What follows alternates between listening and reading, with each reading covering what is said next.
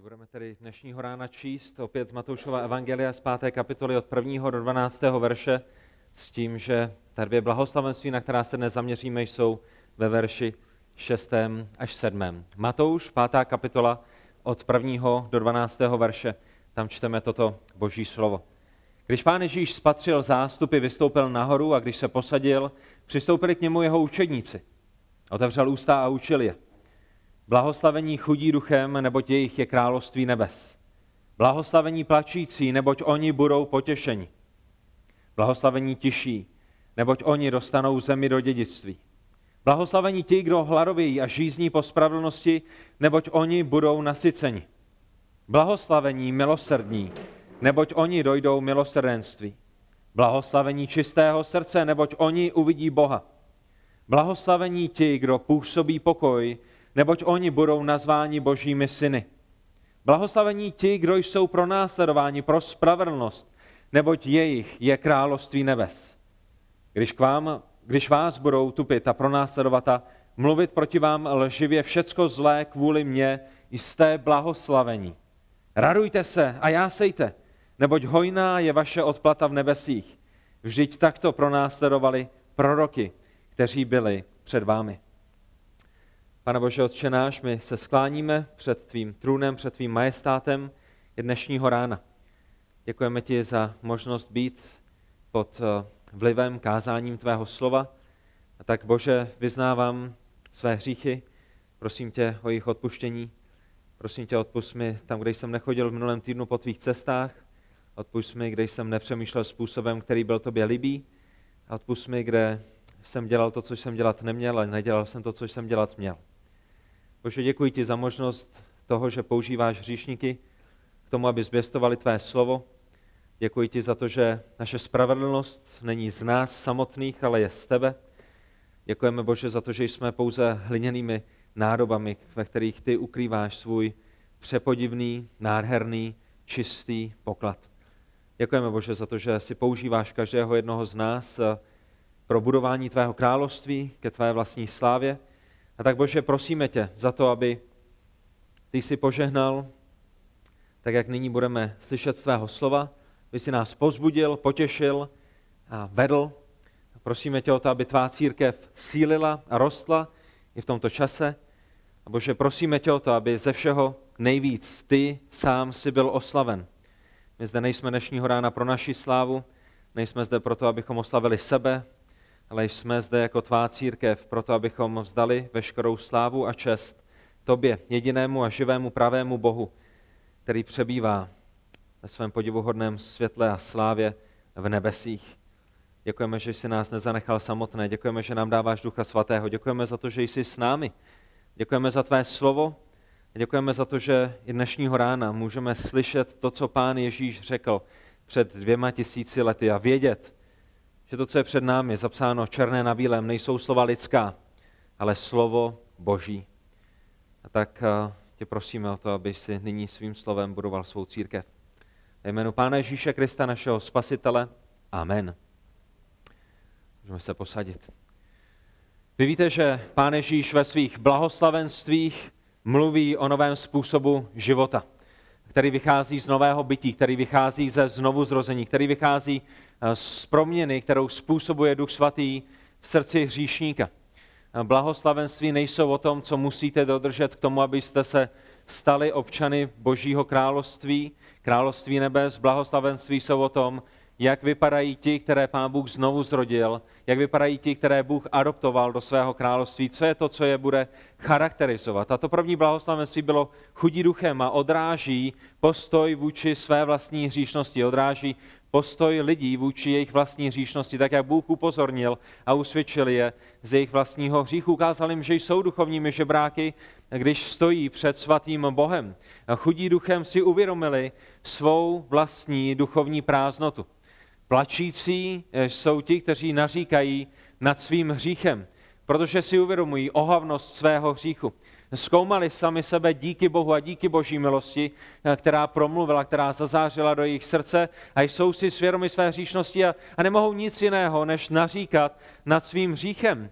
A to potom vede k tomu, že jsou také tichými, že jsou mírnými, že jsou pokornými, Jsou vykoupeni z jejich hříchů, nepatří sami sobě a podřizují se Bohu jako svému novému králi a zkráceně řečeno došli konce svého sebeobhajování. Jsou tichými, jsou mírnými, jsou pokornými. A pán Ježíš v tento moment pokračuje dál v popisu toho, po čem občané nebes prahnou.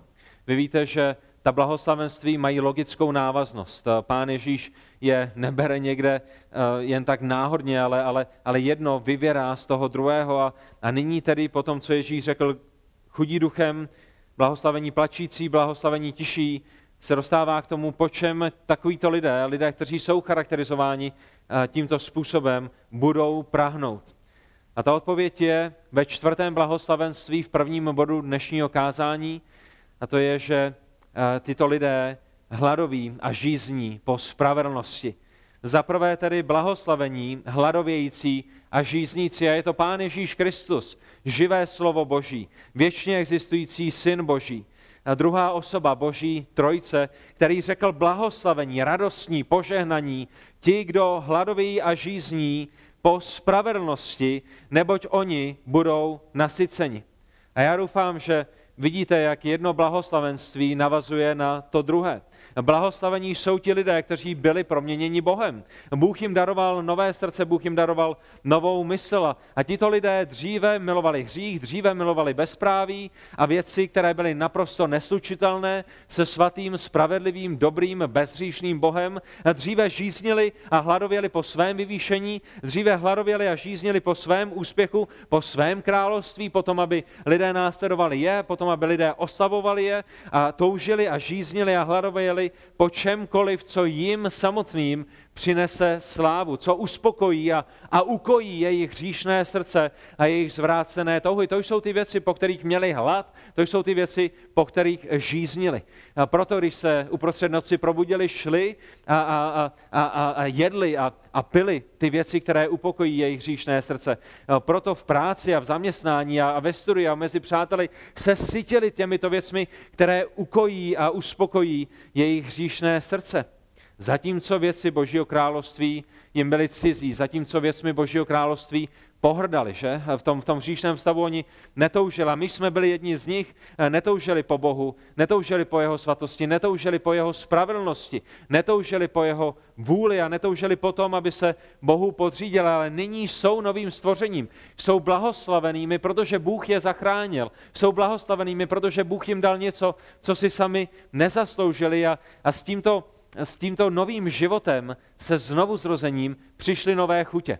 Že když, když člověk dostane covid, jedním z příznaků covidu je, že, že ztratí čich a, a ztratí chuť a, a, a s jedním silným příznakem znovu zrození je, že člověk nestratil chutě, ale, ale má nové chutě. Nejenom, že už mu nechutná to, čím se předtím sytil, ale, ale najednou hladový a žízní a po věcech, které předtím uh, nenáviděl a které mu vůbec uh, nechutnali, vehementně hladový a žízní po spravedlnosti. A to, že hladový a žízní po spravedlnosti znamená, že chce být více podobný spravedlivému Bohu. Už nechce být více podobný světu, už nechce být více podobný hříšníkům, kteří jsou kolem něj, ale chce být více podobný Boží spravedlnosti. Žízní potom, aby, aby svatěji odrážel Boží svatý obraz. Hladový po štěstí, které pramení z Boha, ne ze světa, dychtí potom, aby byl Bůh oslaven v jeho životě, aby se podřizoval Boží vůli. A ti, kteří jsou znovu zrozeni, a já věřím, že jste to vy, kteří jste součástí našeho sboru a vy, kteří možná i slyšíte toto kázání a součástí našeho sboru nejste, ti, kteří jsou znovu zrození, hladoví a žízní, potom, aby byli takoví, jaký je jejich spasitel. To je, to je jejich hlad, to je jejich žízeň. Nehladoví po ulicích ze zlata v nebi, nehladoví po tom, že v nebi už nebudou mít rakovinu a v nebi už nebudou mít zápal plic a v nebi už nebudou tyhle ty věci. Nehladoví po tom, že v nebi dostanou tady to a tamhle to, ale to jediné, po čem hladoví, je spravedlnost. A spravedlnost je v nejvyšším slova smyslu eh, zviditelněná v samotném Kristu, v samotném trojiném Bohu. Hladoví po Bohu. A jsou to lidé, o kterých platí to, co čteme v Žalmu 42. 2. až 3. verši. Žalm 42 druhý až třetí verš nám vyjadřuje v určitém smyslu tuto žízeň a tento hlad. Žalmista říká, jako láně dychtí po vodních tocích, tak má duše dychtí po tobě, ó Bože. Jako láň žízní po čerstvé vodě, tak má duše žízní po tobě a po tvé spravedlnosti, Bože. Má duše žízní po Bohu, po živém Bohu. Tito lidé nehladovějí po pomíjejícím, ale hladoví po věčném. Nehladoví po světském, ale hladoví po nebeském a nehladoví po hříšném, ale hladoví po svatém. A věci, kterými se doposud krmili, jsou naprosto bezcené. To, to, po čem hladoví a žízní, je, je, že chtějí být v božím slově. Je, že chtějí trávit čas na modlitbách a, a být s Bohem a, a, a vylévat své srdce Bohu a, a prosit Pána Boha o věci, které jsou na jejich srdci a oslavovat Boha za jeho charakter. A chtějí být v přítomnosti Boha tím, že jsou v přítomnosti božího lidu a chtějí zpívat oslavné písně Bohu, že? A poslouchají písně a, jedou autem, tak, tak poslouchají písně a, a zpívají, zpívají Bohu a chtějí být více jako, bo, jako, jako, je, jako je Bůh, jako je On a vědí, že ten jediný, kdo je nasytí, je ten, kdo řekl u Jana v 6. kapitole 35. verši, já jsem ten chléb života. Že my hladovíme a žízníme po spravedlnosti, ale, ale víme, že tou spravedlností je Kristus. My, my nehladovíme a, a, a nežízníme po, po nějakém nehmatatelném konceptu, i když ten s tím možná je spojený, ale hladovíme po samotném Kristu, který je spravedlností Boží. Já jsem ten chléb života, kdo přichází ke mně, jistě nebude hladovit a kdo věří ve mne, nebude nikdy žíznit. A tak, drazí přátelé, všimněte si, že blahoslavení nejsou ti, kteří mají svou spravedlnost. Blahoslavení nejsou ti, kteří mají svou spravedlnost, ale ti, kteří hladoví a žízní po spravedlnosti, která je mimo ně, která, která není z nich samotných, která nemá zdroj v nich samotných, protože naše vlastní spravedlnost je, je před Bohem jako, jako, kr, jako krvavé hadry. A na druhé straně, drazí v Kristu, všimněte si, že ty, které Bůh znovu zrodil, ty, které Bůh zachránil a kterým vložil do srdce hlad po té pravé a jedinečné a skutečné spravedlnosti, jsou také ti, které Bůh nasytí. Ti, kteří hladoví, jsou těmi, kteří budou nasyceni. V šestém verši opět blahoslavení ti, kdo hladoví a žízní po spravedlnosti, neboť oni budou nasyceni. Ne, ne možná budou nasyceni, ne uvidíme, je, jestli, jestli bude dost pro všechny, eh, ne vařila myšička kašičku a tomu dala, tomu dala, tomu dala a na toho již nezbylo, ale, ale všichni, kteří jsou hladovějícími, všichni ty, kteří jsou znovu zrozeni, jsou všemi těmi, kteří budou nasyceni. A není to jedinečné. Důvod, proč Bůh přivádí naší duši k hladu a žízni, je proto, aby ji nasytil. Pán Bůh není tyranem, a pán Bůh není nějakým sadistou, který by nám odepíral nějaké věci, a který by nám bral nějaké věci a, a smál se, jak, jak máme nedostatek. Ne, pán Bůh nás přivádí k hladu a k žízni proto, abychom byli nasyceni, aby nám ukázal, že jediné místo a jediná osoba, která nás může nasytit, je On samotný. Důvod, proč Bůh usvědčuje srdce hříšníka, je, aby ho přivedl k pokání. Důvod, proč Bůh lidem ukazuje, že jsou duchovně prázdnými, je proto, aby on sám je naplnil. A důvod, proč Bůh vede lidi k pláči nad jejich hříchem, je, aby je následně potěšil v odpuštění, které je v Pánu Ježíši Kristu. Všechno pro nás možná zlé, co se v našem životě děje, je dobré těm, kteří milují Krista. Bůh nás vyprazňuje, Bůh nás způsobuje hladovými, Bůh nás přivádí do místa, kde jsme prázdnými a když jsme plačícími, proto, aby nám ukázal, že všechno, po čem jsme v našem životě toužili, nás nenasytilo, nás nerozradostnilo, nás nenaplnilo. Že tím jediným zdrojem blahoslavenství, potěšení, štěstí, blaženosti je On sám, že On je vrcholem, že On není způsobem, kterým se dostaneme na vrchol, ale že On sám je vrcholem.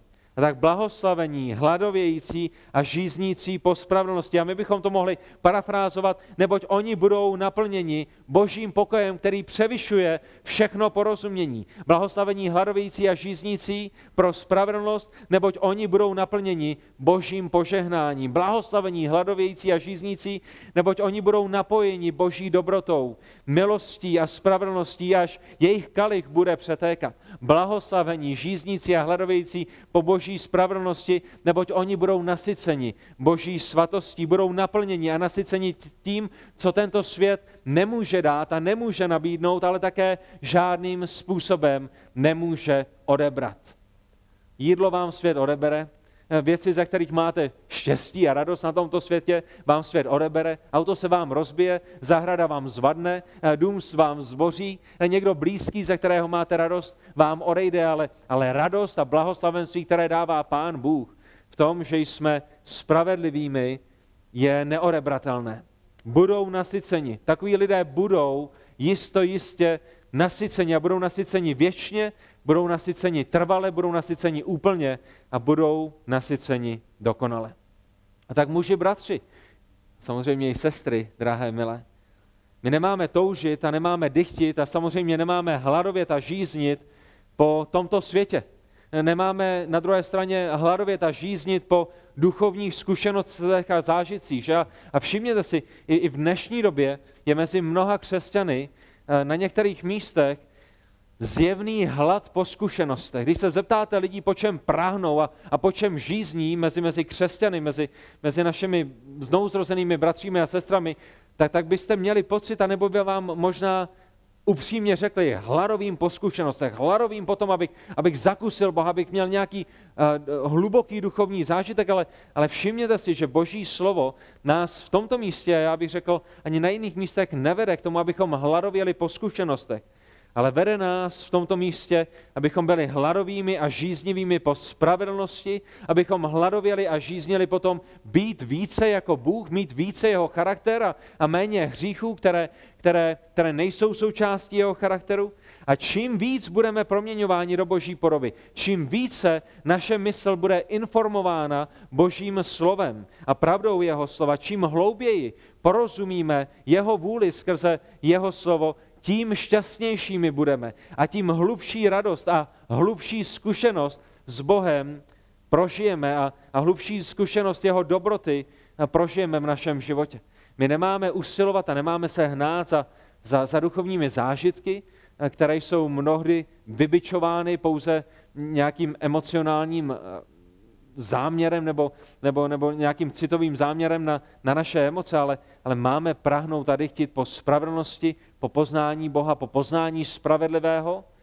A ta naše zkušenost s Bohem, to naše poznání Boha, ta, ta, ta láska Boží, kterou prožijeme na základě tohoto, bude, bude hluboká, bude pravdivá a bude skutečná. Tak zkušenosti nejsou zlé, jenom jde o to, z čeho naše zkušenosti a zážitky duchovní, jestli je tak můžeme nazvat, pramení a po čem usilujeme, za čím jdeme. A Boží slovo nám v tento moment ani neříká, abychom žízněli po štěstí, že? Všimli jste si to? Boží slovo neříká, hladovíte a žízněte po štěstí. Ne, Boží slovo říká, šťastní jsou ti, kteří hladoví po spravedlnosti.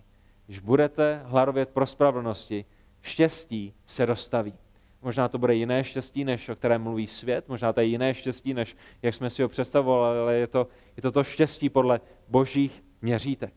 A ta otázka, která je s tím spojená, je, muži, bratři, co to znamená pro vás? Je hezké, když pán Ježíš říká blahoslavení, žízníci a hledavějící po spravedlnosti, neboť oni budou nasyceni, ale, ale co to dnešního rána znamená pro vás a co to dnešního rána znamená pro mě? Jak na základě těchto věcí budeme v našem životě žít. A tak jedna z věcí, kterou to znamená, je, že vy musíte hladovět potom, abyste byli zbaveni každého hříchu, že? Jak bychom mohli hladovět a žíznit po spravedlnosti a, a na druhé straně netoužit potom, aby, aby Bůh ořezal a zbavil náš život, pozemský život, jakéhokoliv možného hříchu, který se tam nachází. Hladovět potom, abyste byli zbaveni každého hříchu, to je spravedlnost. My musíme a vy musíte dnešního rána, dnešní den a, zítřejší den bojovat s hříchem. Nemůžeme brát boj s hříchem na lehkou váhu. My jsme voláni zbytkem nového zákona k tomu, abychom umrtvovali naše tělo, k tomu, abychom zabíjeli a umrtvovali hřích. A bude-li to nutné, Pán Ježíš říká na jiném místě, abychom vydloubli své oko a nejenom ho vydloubli, ale abychom ho vzali a hodili pryč. A pokud nás svádí naše ruka, abychom ji uřízli a nejenom uřízli, ale abychom ji ještě vzali a, a hodili daleko, jako kdyby nestačilo, že naše ruka je uřízla. A samozřejmě to, co pán Ježíš má na mysli, není, aby, aby křesťané chodili po tomhle světě bez očí a bez rukou a bez nohy, protože pán Ježíš daleko lépe než, než kdokoliv jiný ví, že problém je v našem srdci. A to, co pán Ježíš říká, je, boj s hříchem musí být radikální. Když skutečně hladovíme po spravedlnosti, musíme na druhé straně radikálně bojovat s naším hříchem. Musíme dělat vše, co je v našich silách, abychom hřích vymítili z našeho života, ale na druhé straně se musíme modlit a, a usilovat o to, aby Bůh udělal to, co může udělat pouze On. A to je usvědčovat náš život, to je, to je, to je, to je, to je lámat moc hříchů v našem životě, to je, to je pozbuzovat nás cestě ve spravedlnosti, protože my víme, že sami na to nemáme, i když je to naší zodpovědností. Ta druhá věc, kterou to prakticky znamená pro váš i můj život je, abyste hladověli, když máte hladovět a žíznit po spravedlnosti, tak to znamená, abychom hladověli po ovoci Ducha Svatého v našich životech, že? Není, není ovoce Ducha Svatého projevem spravedlnosti? Není to tím, když žijeme, když, když Duch Svatý v našem životě dává vzrůst ovoci jeho, jeho ducha, Ducha Svatého? Není to viditelná spravedlnost? A je to právě list Galackým, 5. kapitola, 22. až 23. verš, který nám říká, co je ovoce Ducha Svatého. Je jedno ovoce, které má mnoho různých příchutí. Galackým 5, 22 až 23. Ovoce ducha je však láska, radost, pokoj, trpělivost, laskavost, dobrota, věrnost, mírnost a sebeovládání. A tak chcete něco praktického? Chcete prakticky přemýšlet o tom, co znamená hladovět a žíznit po spravedlnosti? Jak hladovíte po lásce ve vašem životě?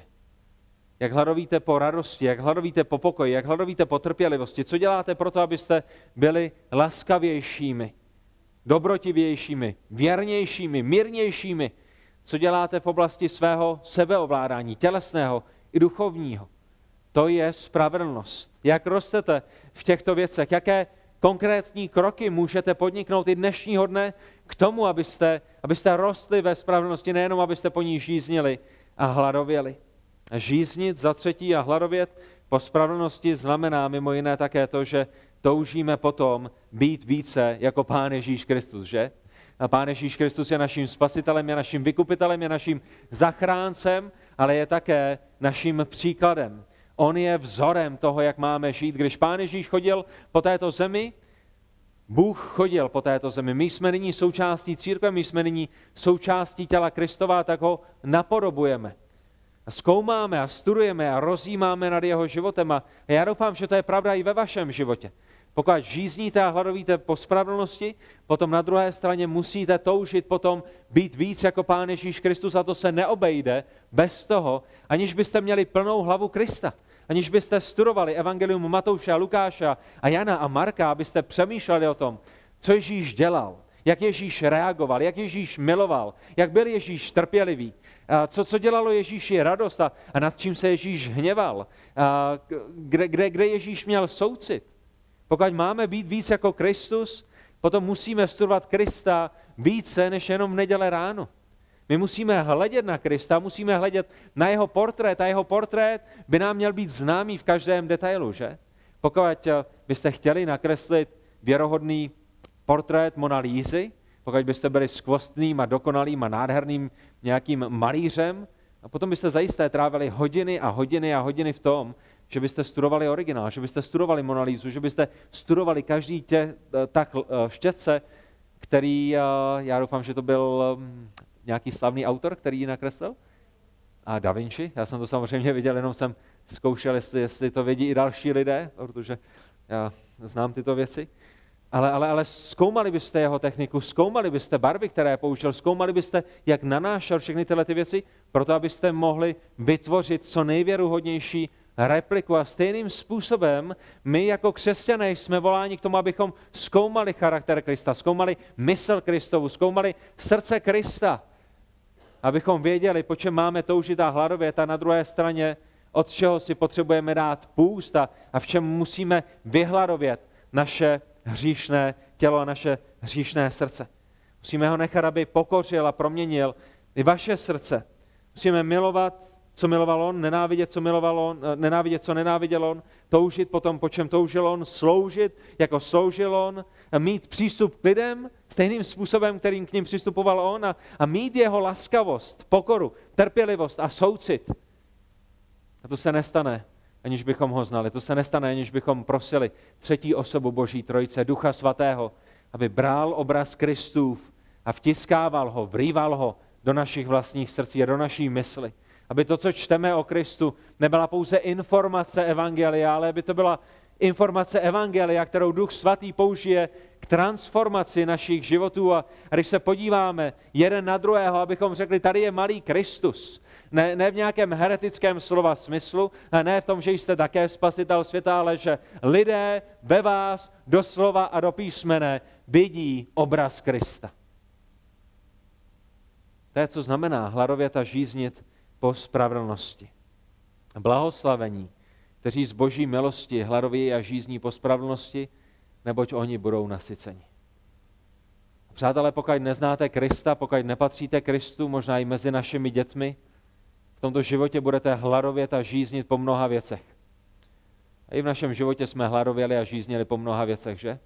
Někdo hladověl po novém autě, někdo hladověl po lepším bydlení, někdo hladověl po manželce, někdo hladoví po křečcích a, a pejskách a kočičkách a někdo hladoví po, po novém telefonu a někdo hladoví po lepším zaměstnání.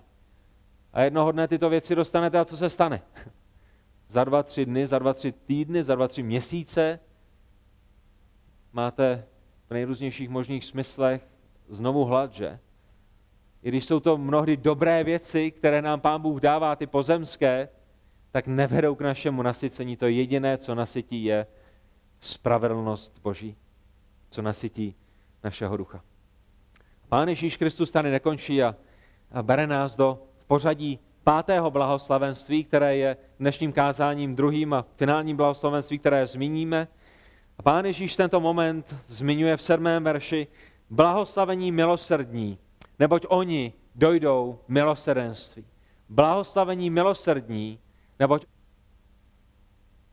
třeba zmínit v tento moment je, že pán Ježíš se zaměřoval v prvních čtyřech blahoslavenstvích, která jsme probrali do tohoto momentu, na vnitřní principy srdce znovu zrozeného člověka. Ta první čtyři blahoslavenství se zaměřovala na vnitřní postavení, na vnitřní principy, na, na věci, které se odehrávají v životě znovu zrozeného člověka. A nyní v těch dalších blahoslavenstvích, těch dalších čtyřech, počínaje tímto blahoslavení milosrdní, se Pán Ježíš bude zaměřovat na to, co vyvěrá ze znovu zrozeného srdce. První čtyři se zaměřují na to, co je v srdci znovu zrozeného člověka, a ty další čtyři nám ukazují, co potom bude ovocem a takového, takového srdce. A mezi prvními a posledními čtyřmi blahoslavenstvími bychom viděli velice nádhernou paralelu. Kdybyste si je vypsali mezi sebe, první a páté, druhé a šesté, třetí a sedmé a čtvrté a osmé, tak byste viděli jedinečnou paralelu. Viděli byste, že chudí duchem, ti, kteří si uvědomují svou potřebu milosti, jsou milosrdními k ostatním. Oni viděli potřebu milosti pro ně samotné a proto jsou milosrdnými k ostatním. A ti, kteří pláčí a naříkají nad svým říchem, mají čisté srdce. A ti, kteří jsou tiší, pokorní a mírní, působí pokoj. A ti, kteří hladoví a žízní po spravedlnosti, jsou ochotní být pro spravedlnost pro následování.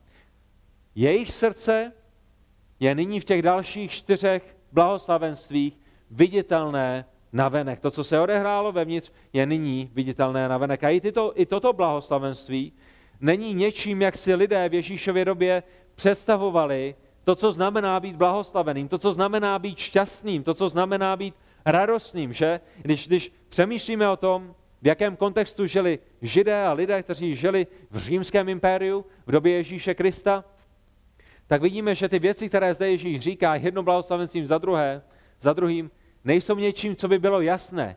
Nejsou něčím, nad čím by si lidé řekli, no samozřejmě to dává smysl, ano, takhle budeme šťastnými. Ale jsou to věci, kde lidé si říkají, zbláznil jsi se, jako Ježíši, o, če, o čem to mluvíš? Proč? Protože i když přijde na milosrdenství, tak v Ježíšově době a v mnoha kruzích i v dnešní době projev milosti A milosrdenství byl v Ježíšově době vnímán spíše jako slabost. Není to stejné ve vaší škole? Není to stejné ve vašem zaměstnání, když manažeři se uh, bijou o to, kdo se dostane na vrchol pyramidy ve vaší společnosti, ve vaší firmě? Žádný soucit, žádná lítost, žádné slitování, jenom já, já, já a jakýkoliv projev milosrdenství a pomoci jiným není vnímán jako, jako něco skvostného a nádherného, oslavení hodného, ale zavržení, schop, zavržení hodného, něco, něco, čím lidé pohrdají. A to stejné bylo v Ježíšově době. A obzvláště, když šlo o milosrdenství, ze kterého jste nic nevytěžili. Že i v dnešní době by milosrdenství možná bylo přijatelné, kdybyste byli milosrdnými pouze proto, abyste se dostali tam, kam jste se chtěli dostat, že? To vám ještě lidé omluví. Byla milosrdná, byl milosrdný, protože z toho chtěl něco vytřískat. To je milosrdenství oslavy hodné, ale, ale milosrdenství, za kterého nic nemáte? Milosrdenství, když pomáháte někomu jiným? Jinému na úkor sebe? Co to je? A mezi Římany bylo milosrdenství vnímáno jako nemoc duše. Pán Ježíš říká blahoslavený, šťastní, radostní, milosrdní. Římané, kteří toto slyší, si říkají, ta nemoc duše? To je, jak jsme byli my vychováni. Pro Římany to bylo vrcholné znamení slabosti, opak odvahy, opak moci být milosrdný. Něčím, čím pohrdali. Jeden teolog to zmínil následovně. Mezi Římany otcové měli možnost nechat zabít své narozené dítě, pokud se jim nelíbilo. Žádný soucit. Ne potrat do třetího měsíce, ne potrat do šestého měsíce, ne potrat do devátého měsíce. Narodilo se dítě, nelíbilo se mu, že to je holka, chtěl kluka. Žádné, žádná milost, žádné milosrdenství, žádný soucit. Vy jste byli pánem, který měl otroka, váš otrok se vám nelíbil, nedělal to, co dělat měl, žádný soucit, žádné milosrdenství, žádné slitování. Mohli jste ho zabít. Manžele mohli nechat zabít své manželky, pokud se jim jejich manželka sprotivila. Žádné milosrdenství, žádný soucit, žádné slitování. To bylo vnímáno jako skvost. To bylo vnímáno jako síla. Ježíš přichází a v této době říká blahoslavení milosrdní. Ale ve světě, ve kterém Ježíš žil, to byla brutalita, ne milosrdenství, která byla oslavována. Jít přes mrtvoly, doslova do písmene, že? Myslet jen na své vlastní zájmy, usilovat jen o své dobro, využívat a zneužívat ostatní, abych se já dostal na vrchol, abych se já dostal ke svému cíli. Ale to není, jak jsou charakterizováni občané nebes, že? Tak to jsou charakterizováni občané satanova království, světského království, eh, tak to jsou charakterizováni lidé, kteří jsou za hranicemi božího království, ale, ale lidé v božím království jsou milosrdní. Proč? Protože jsou dětmi svého otce a jejich otec je milosrdným otcem. Oni nyní mají jeho DNA, nyní mají jeho, jeho charakter, nyní mají jeho náturu. Nyní jsou v jeho rodině a jsou součástí jeho. Tak možná by bylo dobré zmínit i v tento moment, co vůbec znamená být milosrdným. Být milosrdným znamená být prospěšným, blahodárným a činit dobro ostatním. To je to, co znamená být milosrdným. Nebýt zaměřen na sebe, nebýt zaměřen na své potřeby, ale na potřeby ostatních a na, na to, jak ostatním pomoci. Přátelé, skutečné milosrdenství v tomto slova smyslu se správným motivem, který, který je zaměřen na to, abych v pomoci ostatních oslavil Boha, ne abych skrze pomoc ostatním oslavil sebe, může a bude a vychází pouze a jedině ze znovu zrozeného srdce. Ano, můžete mít kolem sebe lidi, kteří se zdají být milosrdnými, ale skutečné biblické milosrdenství je milosrdenstvím, kdy lidé pomáhají ostatním lidem, proto aby Bůh byl oslaven. Ne proto, aby oni z toho něco měli, ne proto, aby oni byli oslaveni, eh, ne, ne proto, aby byli skvostnými eh, v očích svých sousedů. Abraham byl milosrdným.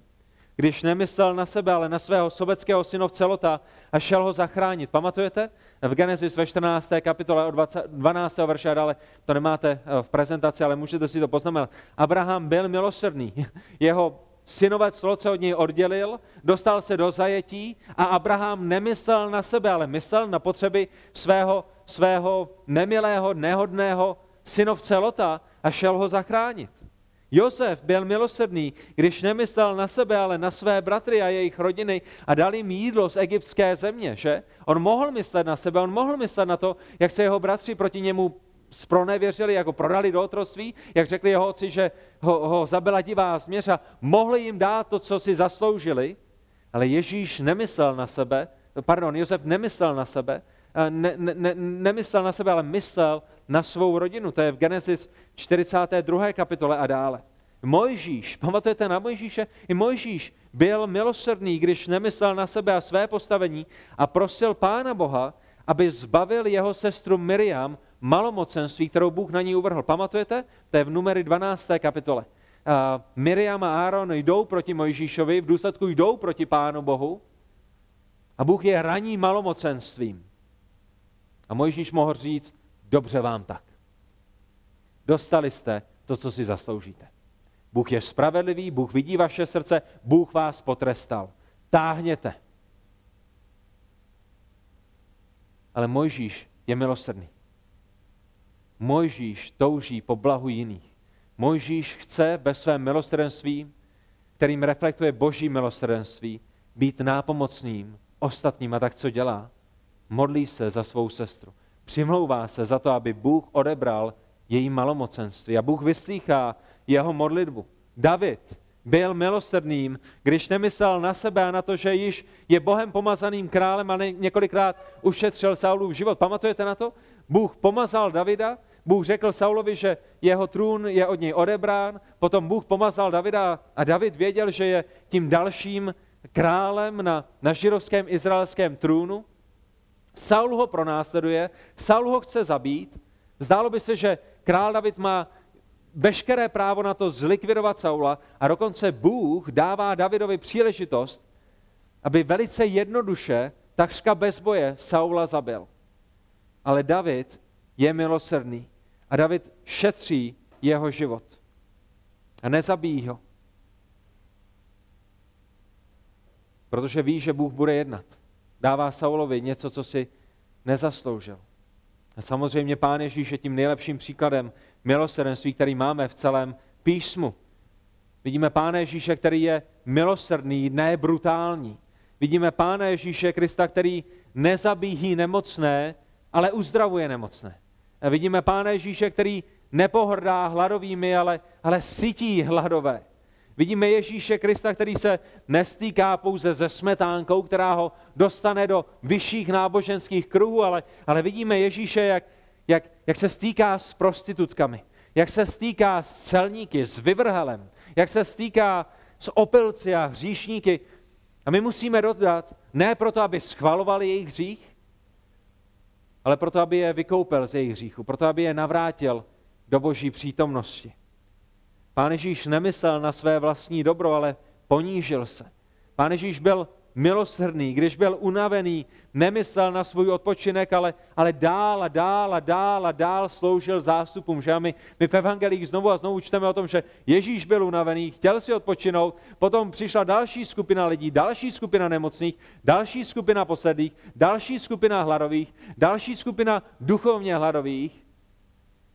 A Ježíš znovu a znovu, znovu je učí, je sytí, je uzdravuje. Proč? Protože je milosrdný a milosrdní mají zájem o druhé a slouží ostatním. Když pán Ježíš viděl lidi, kteří byli jako ovce bez pastýře, tak se na ně nevykašlal, ale sedl si a vyučoval je. A to je to, co vidíme i v kázání nahoře, ve kterém se nacházíme zde v Matoušovi. A tak ten základní význam milosrdenství, které je samozřejmě úzce spojeno s milostí a je úzce spojeno s láskou a, a milující dobrotou, ten základní význam milosrdenství je pomoc s užovaným. Záchra, záchrana bezmocných a, a, a milosrdenství my bychom řekli, kdybyste chtěli jednoduchou definici, jak to vyjádřil jeden autor, milosrdenství je soucit v akci.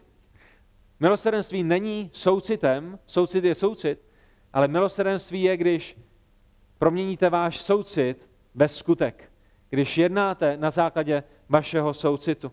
Milosrdenství není pasivním, není němým, není nečinným poči- pocitem. Milosrdenství je vyjádřeno skutečnou pomocí a sebeobětující se láskou, která je viditelná v sebeobětujícím se skutku. Lidé, kteří byli Bohem zachráněni, my bychom řekli, zachraňují ostatní. A uvědomujeme si, je to pouze Pán Bůh, který může zachránit a vykoupit z říchu, ale, ale, ale Bůh, který byl milosrdný k nám, Bůh, který nám dal věci, které si nezasloužíme a skutky jednal pro naše dobro, tak nyní proměnil naše srdce a my jdeme a jsme milosrdnými vůči ostatním. My pomáháme skutečně, nejenom na oko. A nejenom tam, kde z toho něco máme, ale, ale i tam, kde, kde z toho nic nemáme, protože to je milosrdenství. To je odraz Boha v našem životě. A ti, kteří sobecky pomáhají, jen když z toho něco mají, to jsou občané světa, ne občané nebes. My bychom řekli, milosrdenství je naplněním potřeb druhých. Nejenom, že o jejich potřebách přemýšlíte, to není milosrdenství. Nejenom, že jim chcete pomoci a máte touhu jim pomoci, ani to není milosrdenství, ale že jim skutečně pomůžete. Že skutečně jdete ze své cesty, že skutečně odeberete ze svého času, odeberete ze svých peněz a, a ze své energie a odtrhnete si od úst, proto abyste posloužili ostatním. To je milosrdenství. Milosrdenství samozřejmě může být vyjádřeno nejrůznějšími způsoby, pokud chcete přemýšlet prakticky. Pokud chcete být milosrdnými dnešního odpoledne a příští týden. Milosrdenství může být vyjádřeno nejrůznějšími způsoby a vy, vy budete určitě přemýšlet o, o, o mnoho dalších způsobů, které se týkají vás konkrétně, ale, ale tady jsou některé z nich. Odpuštění těm, kteří se proti vám provinili, je formou milosrdenství. Když někdo přijde a prosí vás o odpuštění a vy jim odpustíte, to je forma milosrdenství.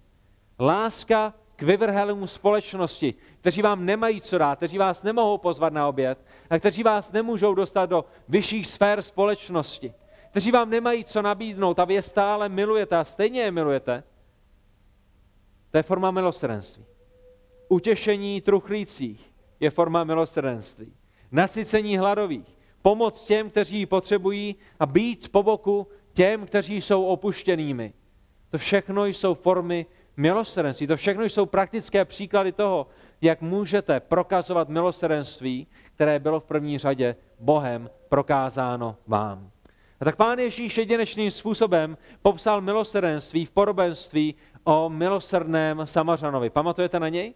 A nalistujte ho spolu se mnou. Je v Lukášovi v desáté kapitole Lukáš 10. kapitola od 30. do 35. verše. Pán Ježíš dává toto jedinečné podobenství o milosrdném Samařanovi, které je zaměřeno na milosrdenství. Lukáš 10, 30 až 35. Pán Ježíš říká, tento, tento příběh, který, který se nikdy nestal, který je podobenstvím, který vyjadřuje určitou pravdu duchovní. A pán Ježíš říká, Jeden člověk sestupoval z Jeruzaléma do Jericha. Byl na cestě, eh, šel z Jeruzaléma do Jericha a padl do rukou lupičů, což v té době a v ten moment nebylo ničím zvláštním. Ti ho svlékli, zbyli, nechali ho tam polomrtvého a odešli. Sebrali všechno, co měl, všechny peníze, které v Jeruzalémě vydělal, vzali, včetně jeho oblečení, nechali ho polomrtvého, nahého, zbytého na pokraji smrti, nechali ho na pospas osudu, my bychom řekli. A všimněte si, pán Ježíš pokračuje ve 31. verši. Náhodou sestupoval po té cestě jeden kněz, duchovní člověk. My bychom řekli v dnešní době kazatel, kněz, starší, někdo, kdo stojí v popředí nábožné, náboženského života. Ale když tohoto člověka uviděl, obešel ho. On ho viděl, on viděl, jaké jsou jeho potřeby, on věděl, co potřebuje. On věděl, co se s ním stane, když nic neudělá. A jeho rozhodnutí nebylo milosrdné, ale brutální a obešel ho. Potom jde další náboženský člověk. Podobně se tam objevil i Lévita. Když přišel k tomu místu, také ho uviděl a také se mu vyhnul. Proč? Protože s pomoci takovému člověku by ti to dva lidé nic neměli. A nejenom to, nic by z toho neměli, ještě by je to něco stálo. Jejich čas, jejich energii, jejich sílu, jejich peníze. Zašpinili by se a možná, možná by se museli jít ještě domů převlíc, než, než by došli do Jeruzaléma. A to si nemohli dovolit. Víte proč? Protože spěchali do chrámu. Protože spěchali mezi boží lid, aby všem ukázali jejich zbožnost, aby všem ukázali svou duchovnost, aby všem ukázali svou lásku a své milosrdenství. Problém byl, že lásky a milosrdenství byly plná pouze jejich ústa, ale ne jejich srdce. A problém byl, že o milosrdenství a lásce jenom vyučovali, ale nikdy ji sami nezakusili a proto ji neměli nyní možnost předat dalším. Ale tam Ježíšovo podobenství nekončí. Pán Ježíš pokračuje dál a říká, že také šel kolem jeden samařan. Vyvrhel, že v tom žirovském kontextu vyvrhel, napůl žid. Ně, někdo, kdo není skutečně židem jako my. A jde kolem jeden samařan a na své cestě přišel k němu a když ho uviděl, byl pohnut soucitem. Neobešel ho, nevyhnul, nevyhnul se mu, ale byl pohnut soucitem a jeho soucit přerostl v milosrdenství, protože nezůstalo u soucitu, ale, ale jeho soucit byl nyní vyjádřen skutkem a to je přesně, co je milosrdenství. A všimněte si těch akčních sloves, které ve 34. verši máme. Přistoupil, na jeho rány nalil olej a víno, obvázal je, položil ho na svého meska, zavezl ho do hostince a postaral se o něj. Dal mu první pomoc. Vzal ze své lékárničky a ošetřil ho, obvázal ho a položil ho na svého meska a sám šel pěšky. Možná šel ze své cesty, aby ho zavezl do bezpečného hostince. A všimněte si, stará se o něj. Jak dlouho až do druhého dne? Ve 35. verši my čteme druhého dne, vyjmul dva denáry, dal je hostinskému a řekl, postarej se o něj nyní ty a co bys vynaložil navíc, to ti zaplatím, až se budu vracet. Ono přiveze do hostince, ujistí se, že je v pořádku, ještě o něj pečuje celou noc a druhého rána platí potřebné výlohy hostinskému a říká mu, hele, jestli, jestli se o něj budeš muset starat ještě tři dny, nebo pět dní, nebo týden, já půjdu za nějakou dobu zpátky a zbytek ti doplatím. A pamatujete, co jsme říkali před chvílí? Jaký je základní význam milosrdenství? Základní význam milosrdenství je pomoci sužovanému. A co vidíme u tohohle samařana? Že pomáhá sužovanému. Základním principem a významem milosrdenství je záchrana bezmocných. A co dělá tento samařan? On zachraňuje tohoto bezmocného člověka. Ne někoho, kdo mu to vrátí, ne někoho, eh, kde já na bráchu a brácha na mě, ale naprosto bezmocného člověka. A my jsme řekli, že milosrdenství je soucitem v akci a tento samařan je pohnut soucitem, který je proměněn, převařen a překován ve skutek milosrdenství. V to, že jeho milosrdenství je, je viditelné, je hmatatelné, je, je, je ochutnatelné, je dotknutelné, je měřitelné. A to je přesně to, co vidíme v tomto podobenství. Soucit v akci. Nejenom prázdná slova, ale zašpinění se, vynaložení svých zdrojů vína a oleje, vynaložení svého času, eh, použití svého auta, svého meska, zavezení ho do hostince, sám se o něj stará do druhého dne a, a zaplatí tyto výdaje. To je milosrdenství, přátelé, to je, to je, co znamená být milosrdným. A pán Ježíš říká blahoslavení. Ne prokletí, ne posmívaní, ale blahoslavení milosrdní, neboť oni dojdou milosrdenství. A ta otázka, která je s tím spojená, je, kde se takové milosrdenství bere v lidech a ta odpověď je, takovéto skutečné milosrdenství je pouze jediným darem božím.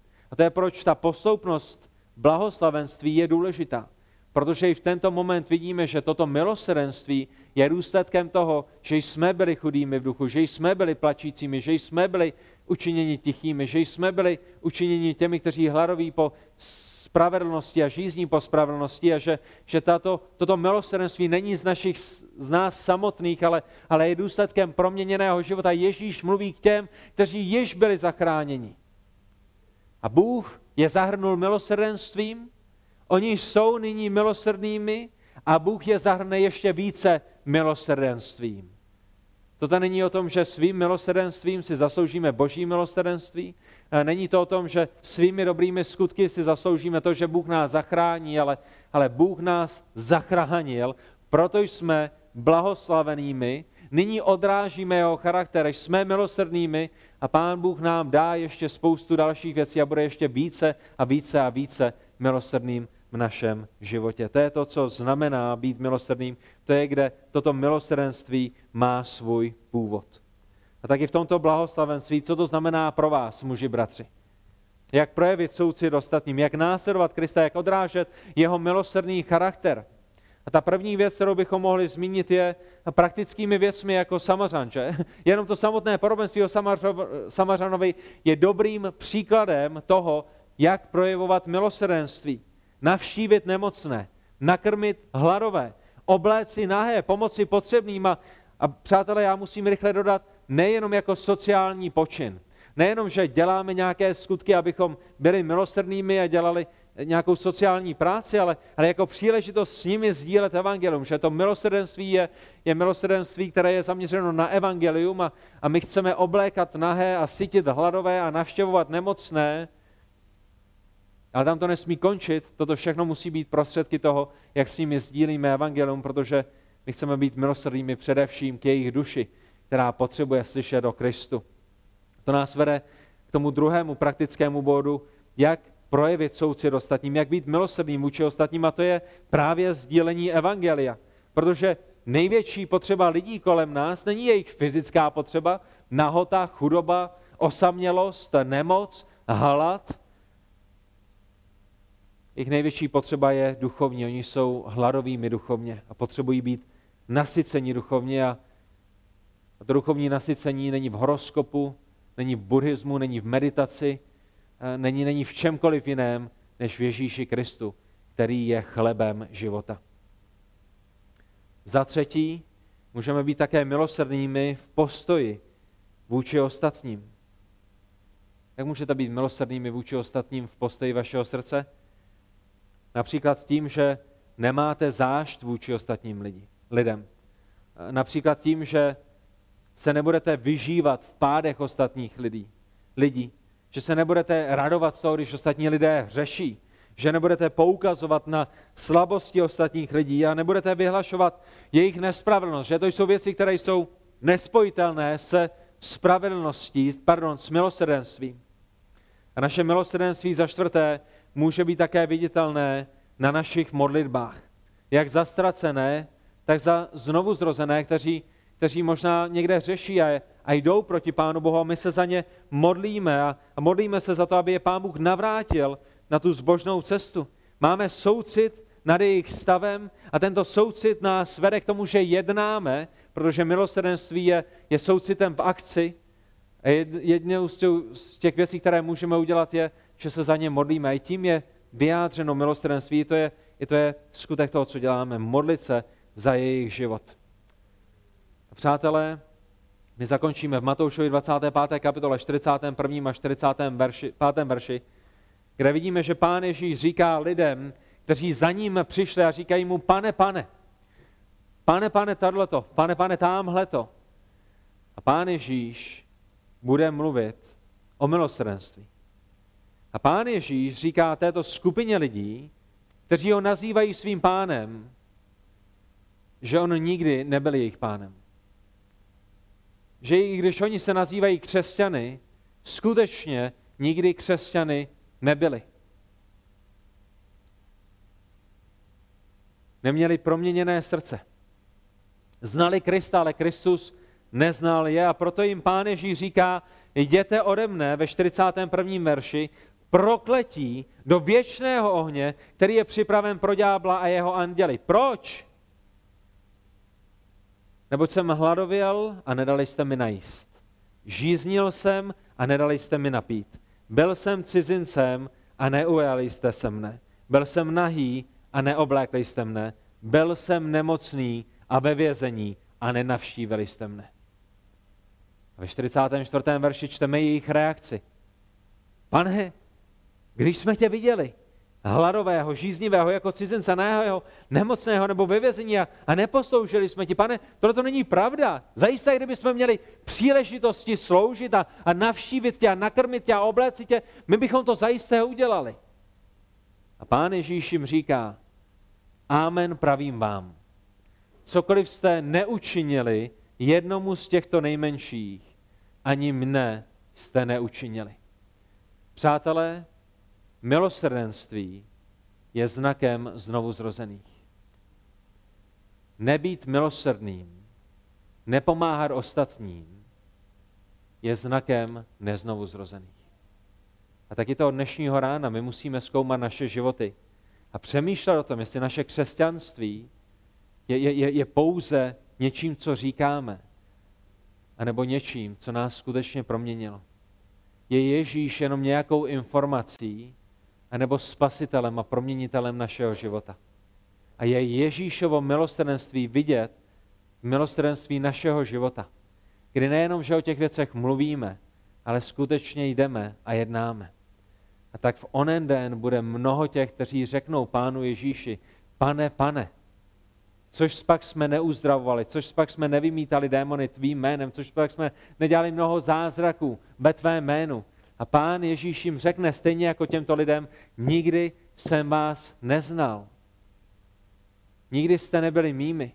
A bylo to zjevné na vašem životě, protože vaše srdce nebylo proměněné. A tak, bratři a sestry, a ti pán Bůh dá milost vašim životům a mému životu a, a milost vaší rodině a mé rodině v tom, abychom byli milosrdnými, tak jako je milosrdný Pán Ježíš Kristus. Ne proto, abychom si něco zasloužili, ale protože Pán Ježíš nás již zahrnul vším dobrým a již nám dal tolik věcí, které jsme si nezasloužili a tolik posloužil našemu hříšnému životu. A my nyní chceme sloužit dalším lidem, kteří si to nezaslouží, stejně jako jsme si to nezasloužili my. A za to tě prosíme, pane Bože, aby tyto věci byly skutečné a pravdivé v našich životech, proto aby ty jsi byl oslaven a proto aby světlo našeho života zářilo ostatním lidem a bylo jim přitažlivým a přitahovalo je k tobě, aby viděli to, co říkáme, že jde v ruku v ruce s tím, jak žijeme a mohli vidět, že ty jsi skutečným, živým a pravým Bohem, který proměnil naše životy, aby mohli pocítit tvou lásku a tvé milosrdenství na našich skutcích a proto, aby tvé království se mohlo rozrůstat, proto, aby ty si zachránil mnohé další. Za to tě prosíme ve jménu Pána Ježíše Krista. Amen.